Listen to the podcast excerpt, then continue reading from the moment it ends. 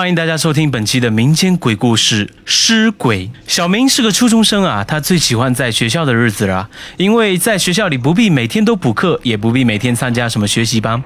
可是他总不能一年四季都在学校里吧？让他恐惧的寒假终于来临了。小明垂头丧气的回到家中，他心中计算着怎么样才能逃过这一劫？难道还要像暑假那样装病吗？可那一天一睁也不好受啊！一个暑假下来，屁股上面可全是针眼啊！小明一直从学校走到家。小明也没有想到什么好办法，只能不情愿地敲了敲房门。一进房门，小明就发现爸爸妈妈的心情好像有些不太好，像是在担心着什么。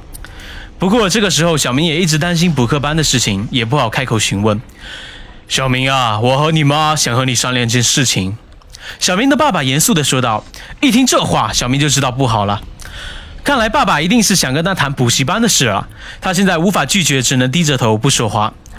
你外公刚刚打电话说想你了，让你去陪他过春节，你考虑考虑。”爸爸说道。“什么？”小明有些惊愕。“你想不想去外公家过春节啊？”爸爸又提示了一次。“想，做梦都想。”小明内心狂喜啊，终于可以名正言顺的逃离补课的噩梦了。第二天一大早，小明的爸爸给了小明一摞钱。还有一张通往北方的火车票，拿着钱和火车票的小明开开心心的上了火车，连书包都没有带。这次他终于可以尽情的玩耍了。小明的外公在北方啊，在一个偏远的山村，靠着大山，一年四季都能看到雪。这种天气是无法种植农作物的。小明的外公的村子是靠着捕猎生存的。这个村子小明去过一次，知道该怎么坐车，也知道下了车该怎么走。在车上的这段时间里，小明满脑子都是外公家里的好吃的。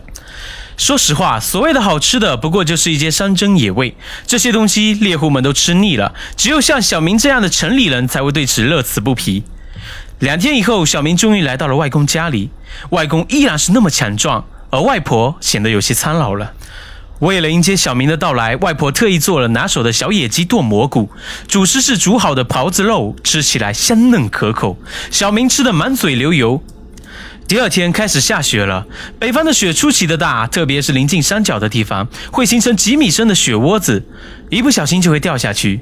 小明的外公没有进山狩猎，下雪的时候啊，猎物一般也不会出现了，而且这场大雪还不知道下到什么时候呢，贸然进山可能会被困在山中。这场雪果真下了好久好久，下了足足有一多星期呢，整个村子都已经被雪封住了。谁也走不出去，因为村子外围的雪比房子还要高了，这样是不可能走出去的。刚开始的时候，小明很担心，担心会饿死在村里。可是过了几天之后，外公家里还是顿顿有新鲜肉，小明的心啊，总算是放了下来。其实对于这件事，小明感觉到很奇怪，一个猎户的家里是不可能存那么多肉的，就算是存那么多肉，也会是肉干或者是腊肉。外公已经足足半个月没有出门打猎了，哪来那么多新鲜肉呢？小明以前也来过这个外公的家里，几乎所有的野物的肉都吃过，什么野兔、野鸡、狍子、野猪。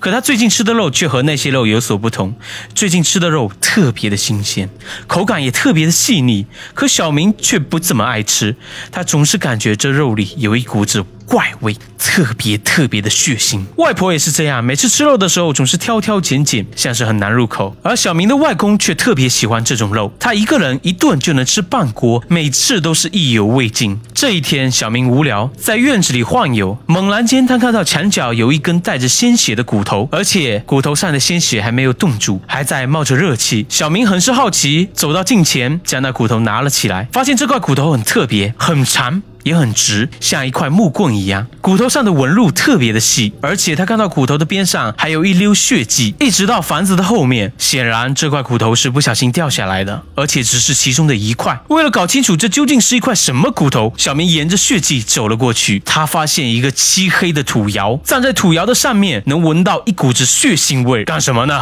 这不是你该来的地方，赶紧回去！外公的声音传了过来，语气很是不好，表情也很愤怒。小明不知道外公为什么会变成这样。他知道这个时候不能惹外公生气，只能回到房间里。但是奇怪的是，一直在房间里的外婆消失了，一直到中午吃饭的时候，外婆也没有回来。午饭依旧是那种奇怪的肉，这次的肉煮的有些老。小明嚼了两口，感觉像是嚼蜡一般，除了腥味，什么味道也没有。当小明准备拿下筷子的时候，猛然发现盛肉的盆子里有一个闪闪发光的东西，他用筷子对着那块东西夹去，将整个东西从汤锅里夹了出来。